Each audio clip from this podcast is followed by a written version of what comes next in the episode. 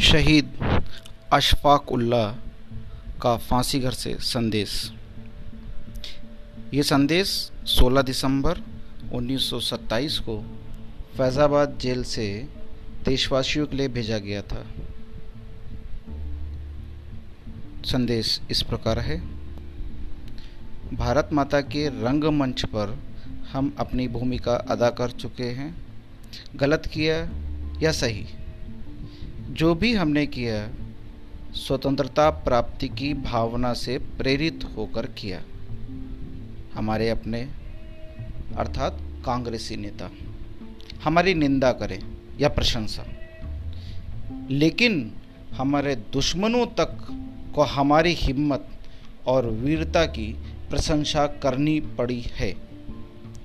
लोग कहते हैं, हमने देश में आतंकवाद टेररिज्म फैलाना चाहा है। ये गलत है।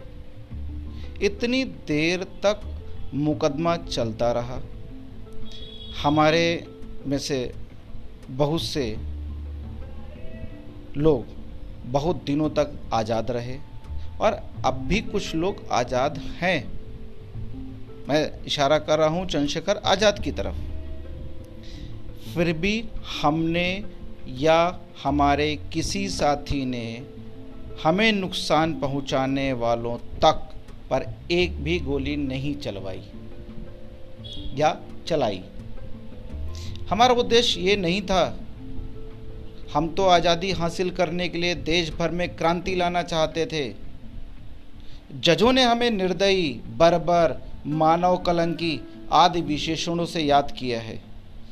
हमारे शासकों की कौम के जनरल डायर ने निहत्थों पर गोलियाँ चलाई थीं। और चलाई थी बच्चों, बूढ़ों और स्त्री पुरुषों पर। इंसाफ के इन ठेकेदारों ने अपने इन बाई बंधुओं को किस विशेषण से संबोधित किया? फिर हमारे साथ ये सुलूक क्यों? क्यों? हिंदुस्तानी भाइयों, आप चाहे किसी भी धर्म या संप्रदाय को मानने वाले हों देश के काम में साथ दो। व्यर्थ आपस में ना लड़ो। रास्ते चाहे अलग हों, लेकिन उद्देश्य सबका एक है। सभी कार्य एक ही उद्देश्य की पूर्ति के साधन हैं। फिर ये वर्थ के लड़ाई झगड़े क्यों?